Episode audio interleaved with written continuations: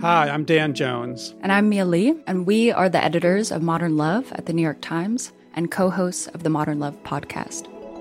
We read love stories for a living. And by love stories, we mean essays written by real people about all forms of human connection. We're talking about everything from first dates to funerals, from sibling rivalries to new love at 85. On our show, we're going to bring those stories to life. We'll hear from the writers and also from the people who are written about. Relationships are the most important things in our lives, and the people that tell us their stories are just so brave, like way braver than I think I am most of the time. Yeah. They're so honest and so vulnerable. And listening to the stories, I feel like you absorb so much wisdom and you get a sense that you're not alone. You can follow Modern Love wherever you get your podcasts, so you'll never miss an episode. We hope you'll join us. New episodes are out every Wednesday. From the New York Times, I'm Michael Barbaro. This is The Daily.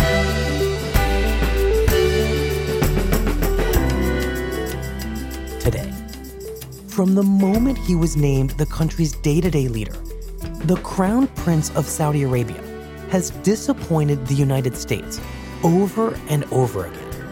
Why the Trump White House can't let go of Mohammed bin Salman.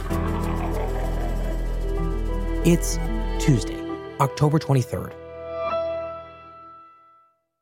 Mark, where does President Trump's relationship with Mohammed bin Salman begin? Well, the best date that one can probably point to is March of 2017. It's a couple of months after President Trump has taken office. Mm-hmm. It's a snowy day in Washington, and Mohammed bin Salman, the deputy crown prince of Saudi Arabia, comes to the White House and he's given something extraordinary for a person of his young age and his standing. He's 31 years old, which is lunch in the state dining room with President Trump his son in law, Jared Kushner, and other senior officials. Mark Landler covers the White House for the Times. And they sit there for about 90 minutes Hmm. as MBS, as he's known, he's known by his initials, explains to President Trump his vision for modernizing Saudi Arabia. And what's so unusual about a deputy crown prince getting an audience with the president of the United States? I think the notion here that the president would host a man of this age who's not even the number two official in his country, because remember, there's the king, and at the time, there was a crown prince, Mohammed bin Nayef, who might have been accorded that kind of reception. Mhm. But for the number three guy to get a lunch in the state dining room was truly extraordinary. And it was an interesting insight into how much of a bet the White House was putting on this young man. Hmm. Remember, King Salman, his father, is in his 80s, his health is fragile, and Mohammed bin Salman is the favorite son of his father, the king. And although Mohammed bin Nayef, the crown prince, was still a powerful figure, his standing was eroding, and he was clearly at some risk of not being chosen as the heir apparent. And so the Trump White House had an instinct that the younger man, Mohammed bin Salman, was the right horse to back. Hmm.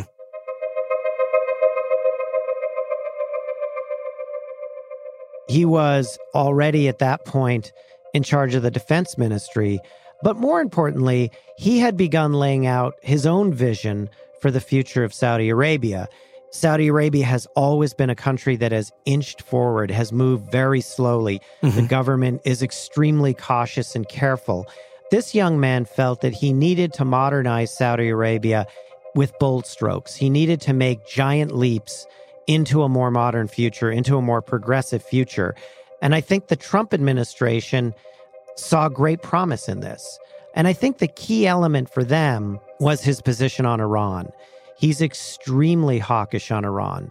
And so his anti Iran position dovetailed with the position of the Trump administration and President Trump's aides when they came into office. So, after the president hosts MBS in this unusual way at the White House, where does the relationship go from there? Well, the key thing that happens next is that Hey, good morning, and let's get straight to the breaking news. Donald J. Trump arriving in Saudi Arabia for his first foreign trip as president. the This is a high president, urged on by his son in law, Jared, decides to make Riyadh, Saudi Arabia, his first stop as a president overseas. Hmm. This is an American first. Never before has a president set foot on Saudi soil for his first trip abroad. When Air Force One touched down, the Saudi king personally greeting the president and first lady. And the thinking is that the symbol that will be sent by him going there first will really lock in the alliance hmm. with Saudi Arabia, will really make Saudi Arabia the linchpin of Trump's Middle East strategy. I stand before you as a representative of the American people to deliver a message of friendship and hope and love. That is why I chose to make my first foreign visit a trip to the heart of the Muslim world. He also extracts promises from Saudi Arabia to spend an enormous amount of money on military equipment, on weapons. The day's big highlight was the signing of a $110 billion arms deal between the two countries. The U.S. will give fighter jets, tanks, combat ships, and more to the Persian Gulf country, all of it getting made in America, so the government will have to hire more people to make all those new vehicles. Remember, MBS runs the defense ministry. Mm. So he is able to deliver this very big promise to the president that Saudi Arabia will buy this many weapons. So that's the point of the visit. They're locking in Mohammed bin Salman as their primary interlocutor to the Saudis. So, what happens after President Trump leaves Saudi Arabia, having strongly signaled that Mohammed bin Salman is his guy? Well, the first thing that happens is that MBS is officially designated as the crown prince. Hmm. And do we think those two things are related? That in a sense, President Trump has handpicked the leader of Saudi Arabia? I think President Trump's endorsement of MBS certainly helped him. This, after all, is Saudi Arabia's most important ally, hmm. its major economic partner, and the source of foreign investment. So, getting the United States president to give his stamp of approval to a future leader is a big deal for the Saudis. There are big changes in Saudi Arabia. Women are joining the workforce in record numbers, and next year they'll finally be allowed to drive after more than two decades of protests. And then, as Crown Prince, MBS begins to deliver on his progressive vision. By Saudi standards, the country's new crown prince, Mohammed bin Salman, is a reformer and it's not just women who feel more liberated. Take a look at Saudi Arabia's stand up comedy scene. Now, one company feeling the impact of Saudi Crown Prince Mohammed bin Salman's moves towards modernizing his country, AMC Entertainment announced it will open Saudi Arabia's first movie theater in more than 35 years. It catches the imagination of commentators in the West. It really makes it seem like this guy is the real deal. His nickname in the kingdom is Mr. Everything. He has purview of the economy, over security, over military, and obviously uh, politics. And then he hosts this very high profile investor conference in the fall where he brings in titans of Wall Street and high tech entrepreneurs from Silicon Valley. And he brings them all to Riyadh and has a very splashy, opulent conference devoted to ways in which Saudi Arabia is going to modernize. So, this is his brainchild. You've seen a lot of uh, Western uh, consulting firms get a piece of this, and he really wants to push Saudi Arabia into the modern era when. Uh... And why exactly is it so appealing to the West, especially to leaders like President Trump and to his son in law, Jared Kushner? To global business leaders and intellectuals to have someone leading Saudi Arabia who is seen as a social reformer? Well, I think part of the issue goes to the nature of the relationship the United States has had with Saudi Arabia for decades. This has always been an alliance really more built on interests than values. Hmm. We needed Saudi Arabia for oil. We needed Saudi Arabia as a base for our military in the region. We needed Saudi Arabia as an ally in our competition with Iran. But we never really viewed Saudi Arabia as a partner in human rights or a country that we could feel really good about being associated with. There was always a bit of a subtext to the relationship between the United States and Saudi Arabia that there was some hypocrisy at play. So by bringing in a new ruler, with a kind of a progressive, moderate streak, it might enable us to feel good about our relationship with Saudi Arabia on more than just the crass transactional national security and energy level. We might actually be friends with Saudi Arabia and take pride in that friendship. So, from everything you're saying, Mark, this looks like a very early triumph for the Trump administration in the world of foreign policy. The president seems to have deeply influenced the choice of who will lead Saudi Arabia. And that leader, Mohammed bin Salman, is doing the kind of Western style looking reforms that make the entire relationship look and feel the way we want it to. Yes, for a new administration, it was actually kind of a masterstroke on the global stage. And then things started going wrong. Mohammed bin Salman picked a nasty squabble with his Persian Gulf neighbor Qatar. Saudi Arabia has closed its border, imposing a de facto food blockade on its neighbor.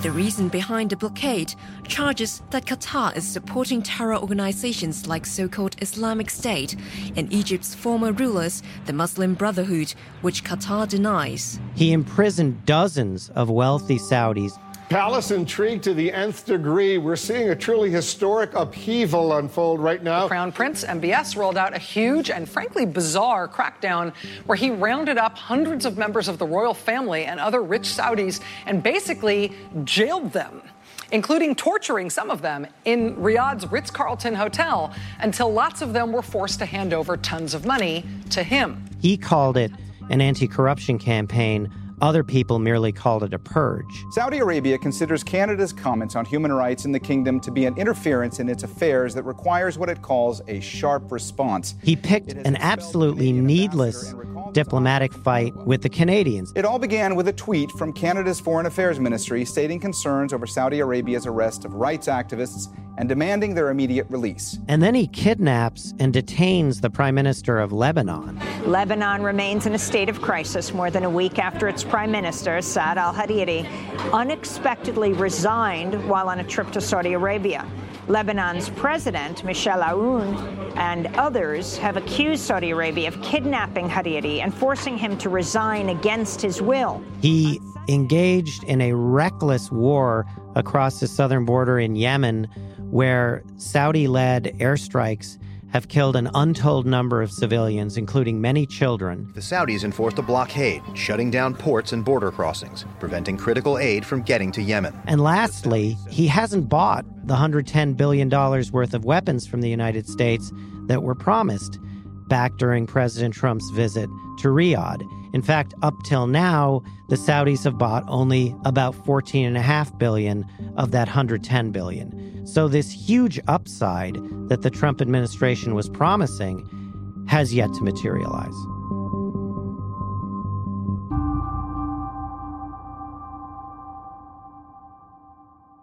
So, how is President Trump, who has bet on him as this Western friendly reformer, responding to these disappointing turns in this relationship? President Trump, for the most part, has accepted, if not endorsed, some of these moves. Hmm. He tweeted, I have great confidence in King Salman and the Crown Prince of Saudi Arabia. They know exactly what they are doing. Some of those they are harshly treating have been milking their country for years. Let's the White House put out a lengthy statement after the incident with the wealthy Saudis being locked up in the Ritz Carlton, in which he effectively endorsed the prince and said he believed in what he was trying to do to clean up his kingdom. He has not publicly chided him for the war in Yemen. He did ask him to try to resolve the dispute with Qatar, but when the Saudis basically defied him and continued with the blockade of Qatar, President Trump went quiet. The Trump administration seems willing to let the prince have plenty of leeway. And why would that be, though? You said earlier that the reason President Trump has bet on MBS is that he provides the justification for the relationship. He is the best possible face for all the flaws and messiness of the Saudi Arabian United States alliance. But in these actions, he seems to be emerging as a figure that would embarrass the United States. So, why would President Trump not attempt to exercise greater influence over his hand picked leader of Saudi Arabia after this series of events? I think President Trump would argue that Mohammed bin Salman needs the opportunity to establish himself, to consolidate power. He's operating in a tough part of the world. But above all, I think the case he would make is that on the ultimate strategic issue of combating Iran, which is the centerpiece of President Trump's Middle East strategy, Mohammed bin Salman is a critical player. Hmm. Remember, in Yemen, Saudi Arabia is fighting the Houthi rebels. The Houthis are backed by Iran. So it's important in the fight against Iranian proxies in the region to have Saudi Arabia support. And so, to the extent that Iran is really the big prize for President Trump, Mohammed bin Salman is his wingman in that effort. Hmm. So, what's the message that this inaction by President Trump sends to Mohammed bin Salman if he knows that so long as Iran's being taken care of, everything else will more or less be forgiven? Well, the message is that he has a free hand to do whatever he wants. And that is, above all, the message that MBS has taken for the last 12 months.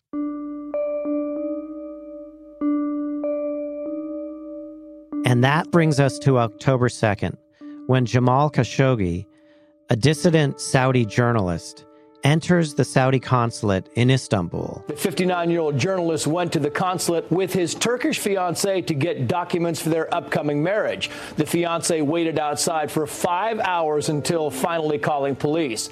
Jamal Khashoggi never comes out of the Saudi consulate.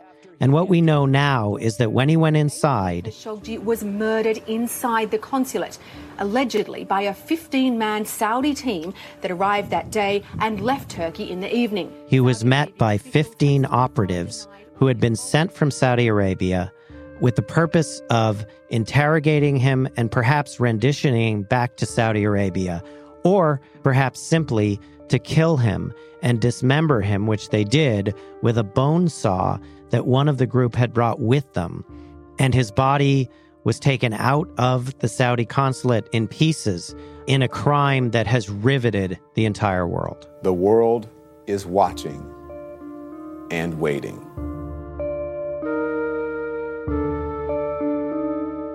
From everything you've told us so far, Mark, President Trump would seem very reluctant to intervene here against Saudi Arabia even over an incident as grotesque and horrifying as this one. So, how does the president respond in the immediate aftermath of this? So, his immediate inclination is to give Mohammed bin Salman and the Saudis the benefit of the doubt. He says, I just spoke with the king of Saudi Arabia. I just got off the phone with the king, with the prince. The king firmly denied any knowledge of it he didn't really know. Maybe, I, I don't want to get into his mind, but it sounded to me like maybe these could have been rogue killers. Who knows? they tell me they had nothing to do with it. Later, he acknowledges, well, well, it'll have to be very severe. I mean, it's it's bad, bad stuff. Uh, but we'll see what happens. If this is true, it would be serious. There might be serious consequences. And then he switches yet again and says, well, the intelligence I'm getting on this seems pretty persuasive. And we now know that that intelligence makes a very strong, if circumstantial, case that very senior people in the Saudi royal court ordered this killing. So the president goes through this evolution of reactions right up until we see him, Maggie Haberman, Michael Schmidt, and myself, go in to see him in the Oval Office last Thursday and he's extremely circumspect on the case. Hmm. He clearly knows a great deal now about what happened in that consulate, but he stopped short of saying that he thinks Mohammed bin Salman could have played a role in it. But he does also acknowledge this is a moment that has captured the imagination of the world, unfortunately. So, in that last word, unfortunately, hmm. you sensed for him the personal stakes. And so I do think he recognizes it. He's puzzling through it. He doesn't seem to have an easy answer, and he sees it as a situation replete with risk.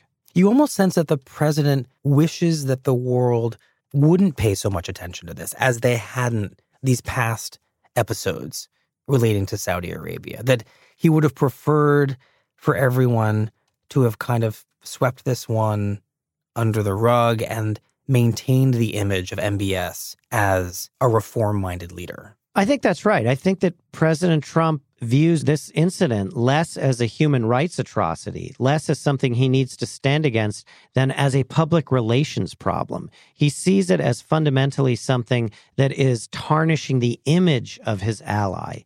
I think he would have gladly moved on and brushed it under the rug. He recognizes, however, that the circumstances of it make that impossible. Sadly, the victims of the airstrikes in Yemen are, for the most part, invisible to the West. I think everyone can visualize the idea of a man walking into a consulate and being cut up with a bone saw. There's something so visceral and dramatic and horrifying about that image that I think that has made it much harder for President Trump to simply wish it away. This is not going to be wished away. It's simply too appalling for people that it can be dismissed that easily. Hmm. So the kind of cover story of MBS as a reformer was blown by the absolute horrificness of this particular act in a way that even a massive military intervention in Yemen couldn't achieve. I think the incredible drama of it had the effect, if you will, of ripping the mask off. Suddenly, Mohammed bin Salman, or at least Mohammed bin Salman's regime, is revealed to be murderous thugs.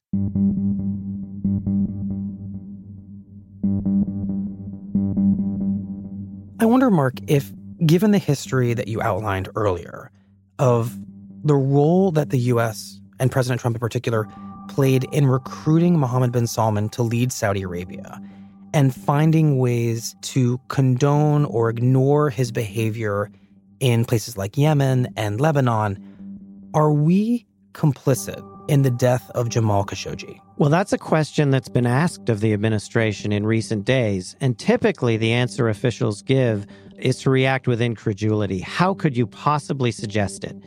And yet, I think if we're going to be honest, you'd have to say that if you look at the pattern of behavior over the past year, every single step of the way that Mohammed bin Salman has done something, President Trump has not stopped him, has not stood up to say enough. Mm-hmm. There has never been a moment where President Trump has stepped up to curb MBS's behavior. So, in the case of eliminating a pesky journalist, it's plausible to ask if you're MBS, why would you think that was going to be a problem either? Nothing else has proven to be a problem. Right. Why would that be the tripwire? Indeed.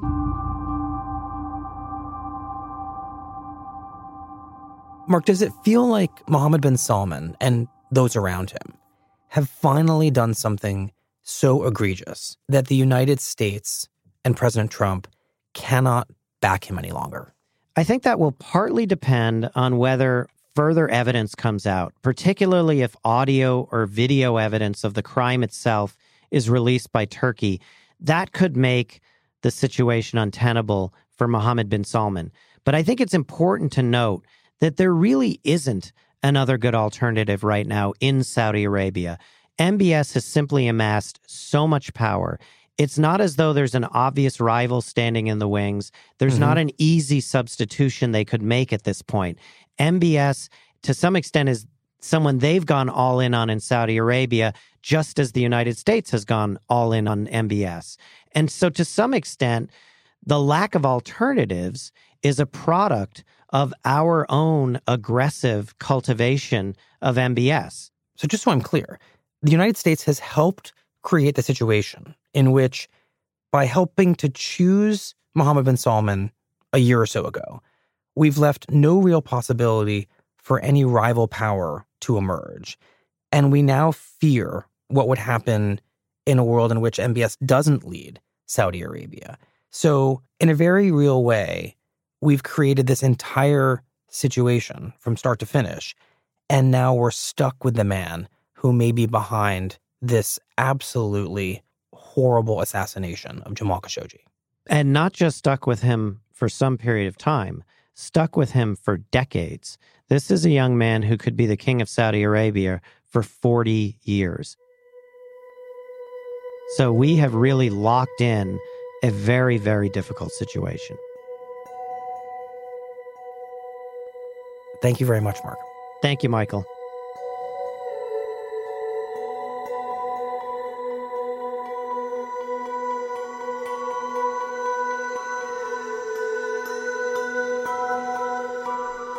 We have to be able to work with our allies. And Saudi Arabia has been, uh, I think, a very strong ally in terms of pushing back against Iran's aggression, which is uh, funding a lot of terror in the region, whether it's the Houthis in Yemen or it's, it's Hezbollah or Hamas. We have. On Monday, during a rare televised interview with CNN, Jared Kushner defended the Trump administration's alliance with Mohammed bin Salman. The region, the Middle East, is a rough place. It's been a rough place for a very long time and we have to be able to pursue our strategic objectives. Mm-hmm. But we also have to deal with, obviously, what, what seems to be a terrible situation.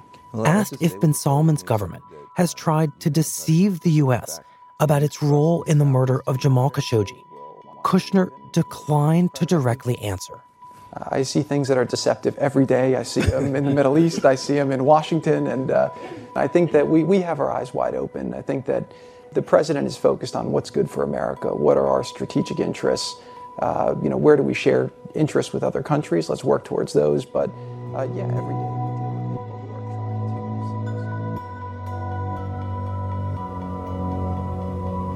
We'll be right back.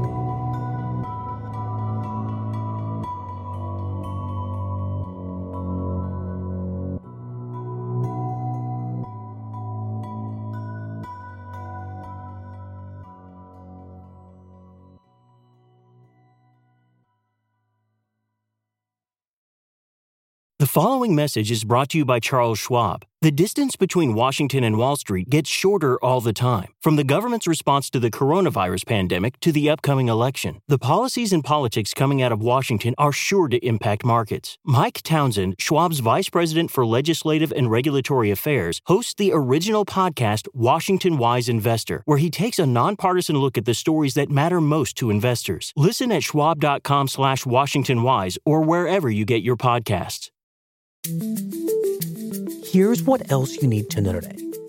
The Times reports that the Trump administration is exploring a new alternative to separating migrant children from their parents as it seeks to deter Central American families from illegally crossing the U.S. border.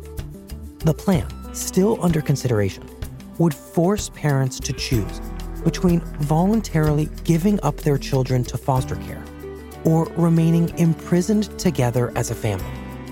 The administration is determined to end the surge in family border crossings, which has resulted in more than 100,000 arrests in the last year.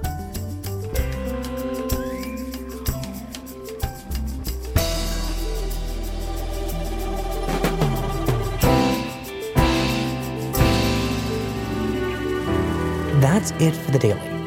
I'm Michael Barbaro. See you tomorrow.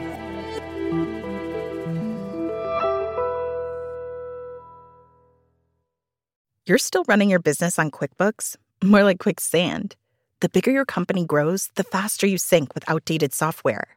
NetSuite by Oracle is the scalable solution to run all key back office operations, no matter how big your company grows. 93% of surveyed organizations increase visibility and control since making the switch from QuickBooks to NetSuite Right now, NetSuite is offering a one-of-a-kind financing program. Head to netsuite.com/daily. That's special financing at netsuite.com/daily. netsuite.com/daily.